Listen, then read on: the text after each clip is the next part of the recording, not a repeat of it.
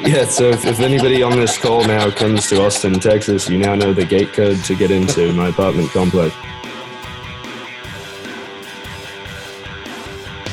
Hey, podcast listener, you're about to discover insider tips, tricks, and secrets to making more sales and converting more prospects into customers with email marketing.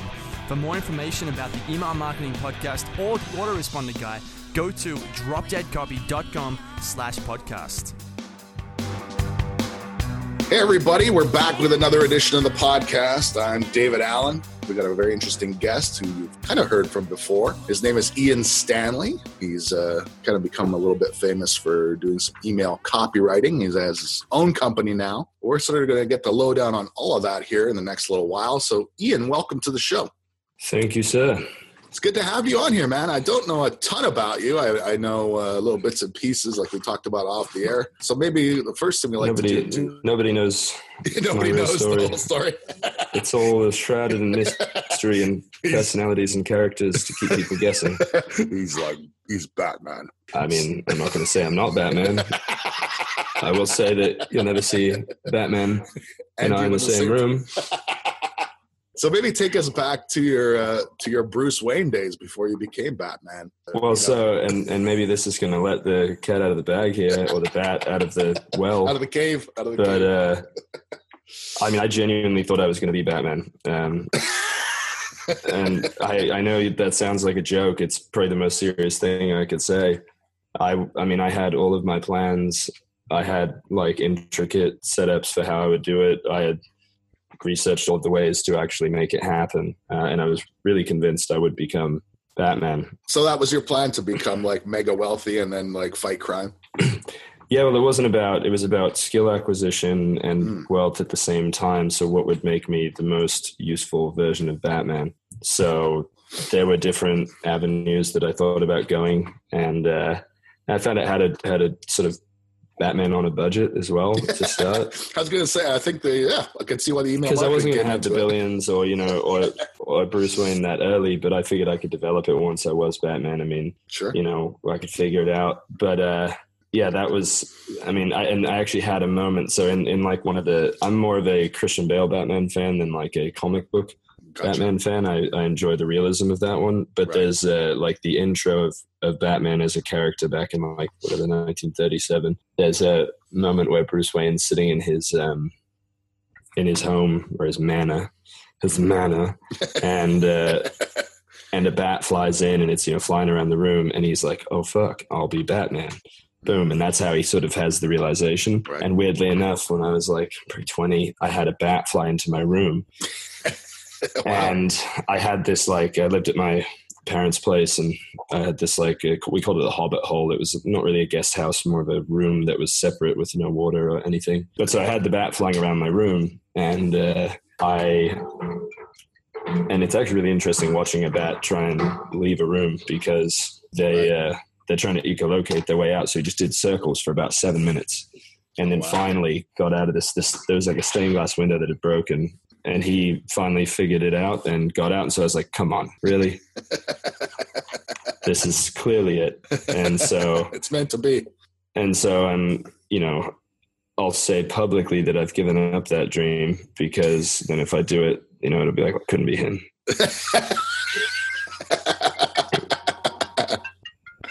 Hold on, I'm I'm getting three calls from the same number in a row. I hate to do this, but this is I think problem. this is the car fixing. Let me. Okay. This will be a good. This will be interesting part of the podcast. This never happens.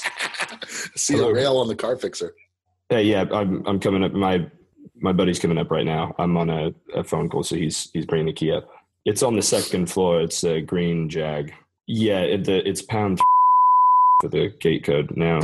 uh, See, yeah, just do that, and it's on the second floor. All right. Anybody want, does anybody want a green jag? Yeah. So if, if anybody on this call now comes to Austin, Texas, you now know the gate code to get into my apartment complex. it might take you a few weeks to locate the building, but then you're good to go. Yeah. It's. I'm sure it's somewhere on the internet. I've accidentally put my address out or something. I make all sorts of mistakes. Well, we might leave a couple of those digits in just to get just to keep it exciting. Yeah. There you go. They can put it together. After all, Batman, you know. Yep. Yeah. Come on, try and steal my car. So maybe yeah, you have uh, obviously anyone listening to this, uh, you have an accent, and yet uh, off the air you told me you, you attended the Santa Cruz. Yeah, so I'm I'm half English and half American, which means everyone Ah. thinks I'm Australian.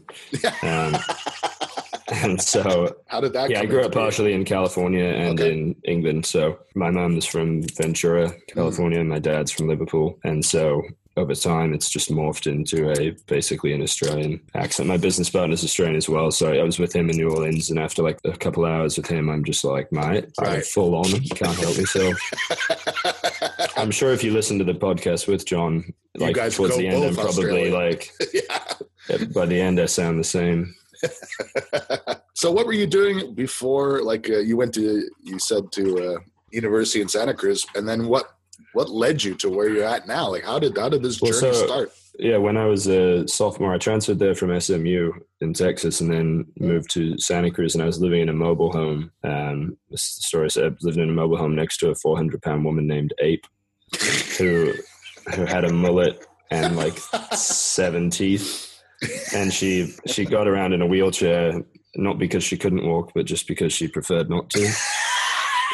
and, and so it was as I was living there, I I was basically doing like in between my transfer, I was taking like two classes at a community college because I'd applied so late that I Okay. wasn't starting till the next uh, trimester. I was like, okay, I'll get some classes, and so it was like two hours a week though. So the rest of the time, I was literally just sitting at home. I was playing tennis uh, a bit. I was I played on the team there, and, and so I had that. But other than that, I was just in my apartment or in my mobile home, Right. just uh, on the internet. And I clicked on ads and different shit, and I bought some, you know, how to make money in your underwear. I got into Herbalife.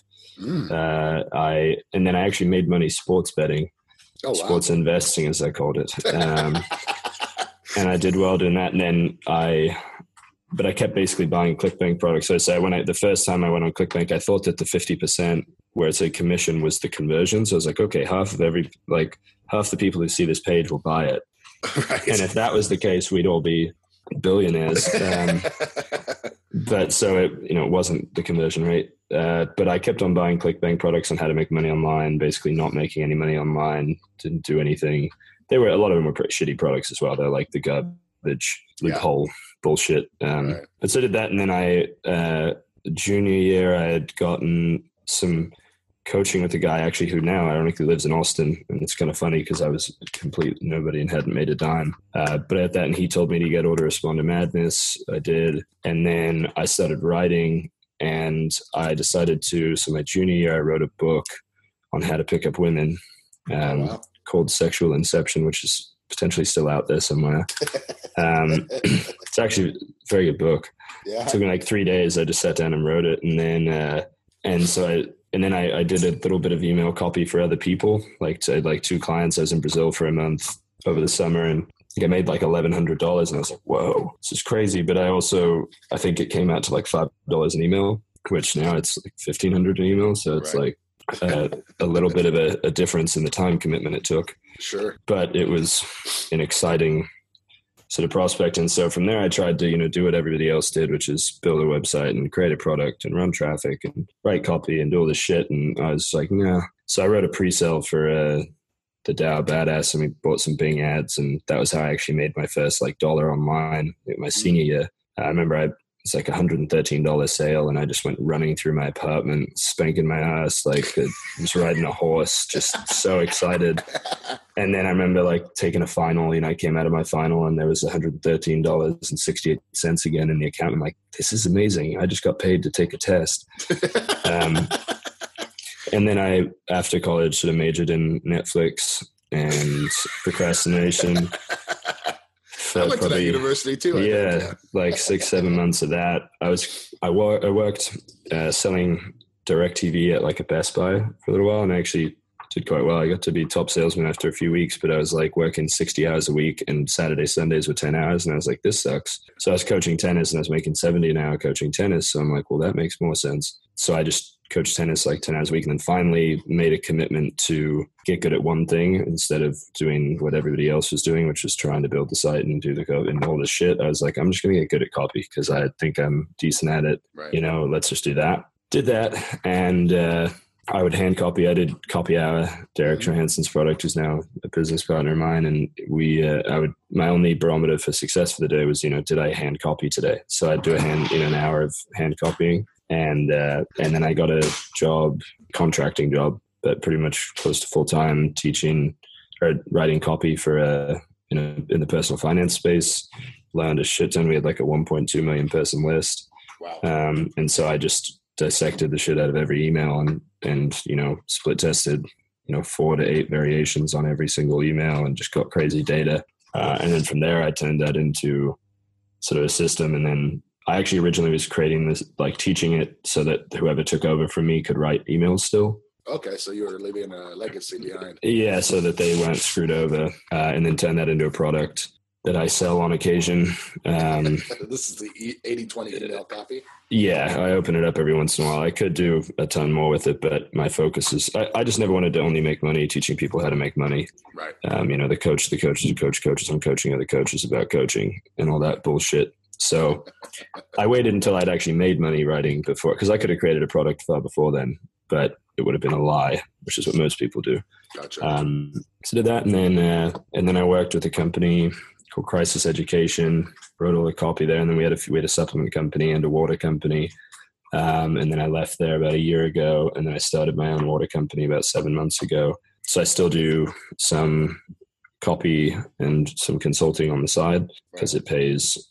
I sort of have a an equation that I've used, Okay. not really on purpose before. Now I'm pretty aware of it, but it's basically leveraging high dollar per hour tasks to build assets that aren't paying high dollars per hour now.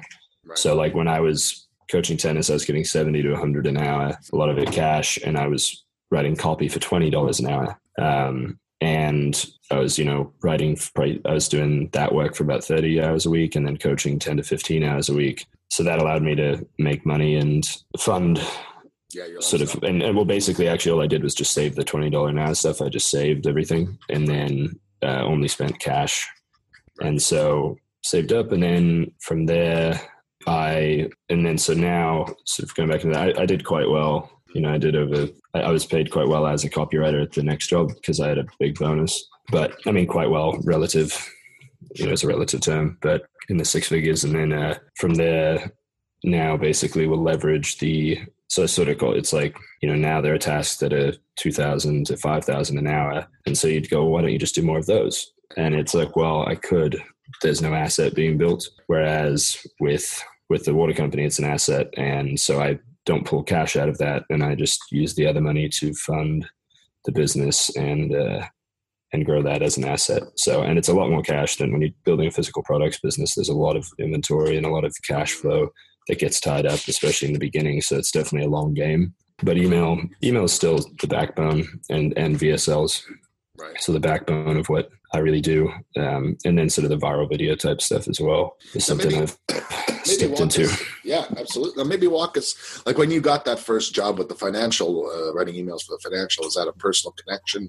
Somebody hooked you up with? Did you, they come to you? Uh, was that through Copy Hour? How did you get that first client? So I'd applied for a job actually uh, uh, through Andre's Andre Chaperon's list. He there's a job to work with. It would have actually been Steve Gray. So I was working with the recruiter, and I got down to like the last two people, and it was going to be like a six figure job. And I was like, why are they still talking to me?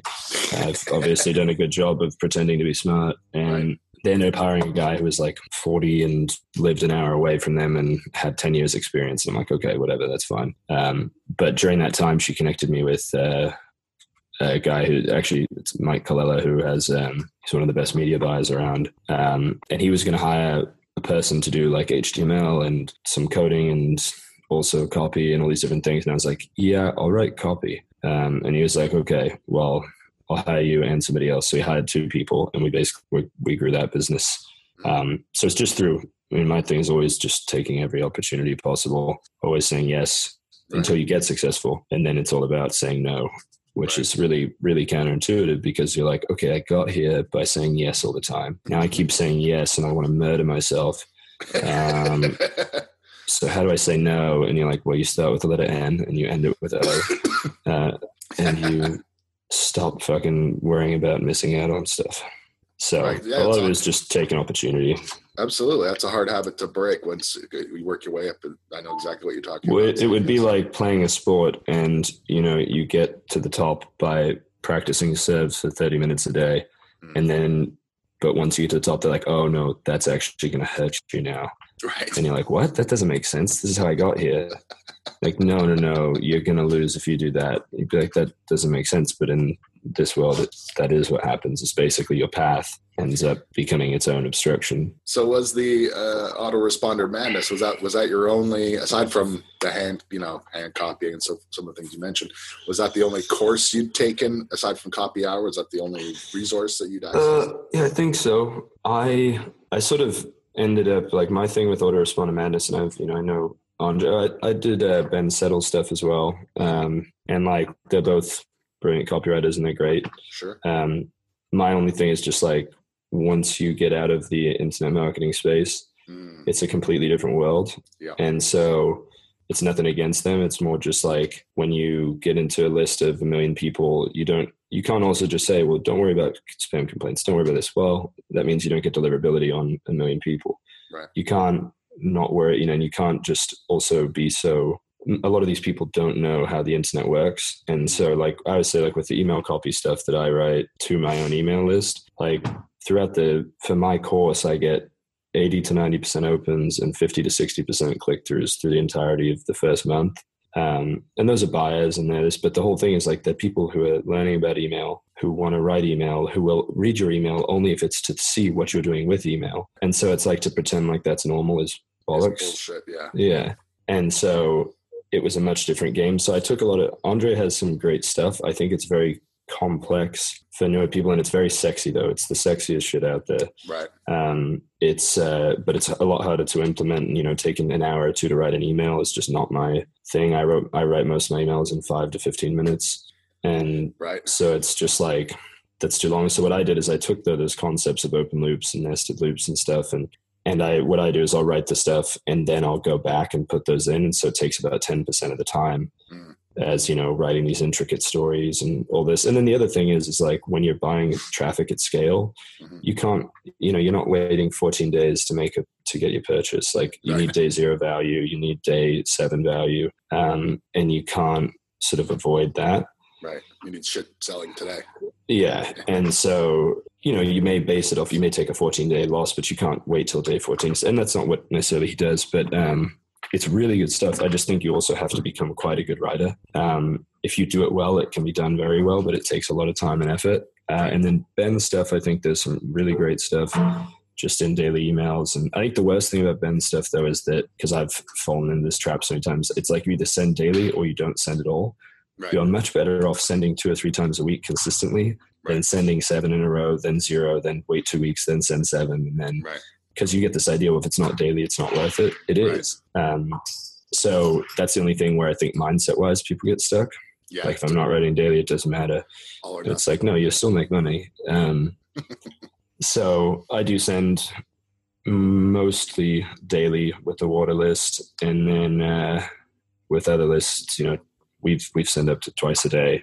Right. Um, and typically, the more you send, the more you make. hmm Yeah, I've had I've had clients and uh, I've I talked clients into sending three times a day. Was probably the most I could get them to do. You know. Yeah, it really depends. I mean, also, it's like people track email in a vacuum. You know, it's based on individual stats, and it's like, well, you really kind of have to look at the whole picture because, which is tough, and there's never really going to be a solution for that because you never know that maybe right. email four set the frame to, uh, um, for the for the you know, for email later. six or seven, and and that. Um, so, uh, awesome! I just found out my car is not going to be fixed. so it's there for the taking. Anyone who got those numbers earlier. so that's basically what, what you were doing. You you you got the luxury. I would say this is like how I would put it, maybe because I learned how to do email originally from Matt Furey. Yeah, Who became I know. Yeah, actually, so I have gotten some of Matt's stuff since then. I was with, I met Matt a couple months ago nice. um, out in Florida. I think Great. he's. I mean, that that was sort of you know Ben kind of took a lot of his stuff and made it available, which is which is good because I mean it wasn't available. So, but Yeah. Matt Matt really writes in a unique way that like really pulls you through. I've I really when when he sends an email, still I open it. yeah, and, too. uh, yeah. I I really enjoy his writing. Yeah, he's just a he's just like he's done it the right way. He's sort of like crafted this I mean, it's who he is. So that's and he, you know who he's become, I guess, in a, in a way. But he's just he's an intriguing person overall, so it makes it translates well to the to his emails the way he writes though. So yeah, absolutely, a big bonus. Now, when it came to uh, about uh, you being lucky to work for such a big company because you got the opportunity to sort of look at, you know, most people. It wasn't even big. It was only really three people, but we had this okay. massive list. Yeah, I should so, a massive list, right? Yeah, and so but what I did is, yeah, I mean, I could have just sent emails and done whatever, but I had this spreadsheet I'd put together, and and I'm like, meet me in person or hang out with me. I'm like the least spreadsheet person you'd ever meet. Right, right. But I.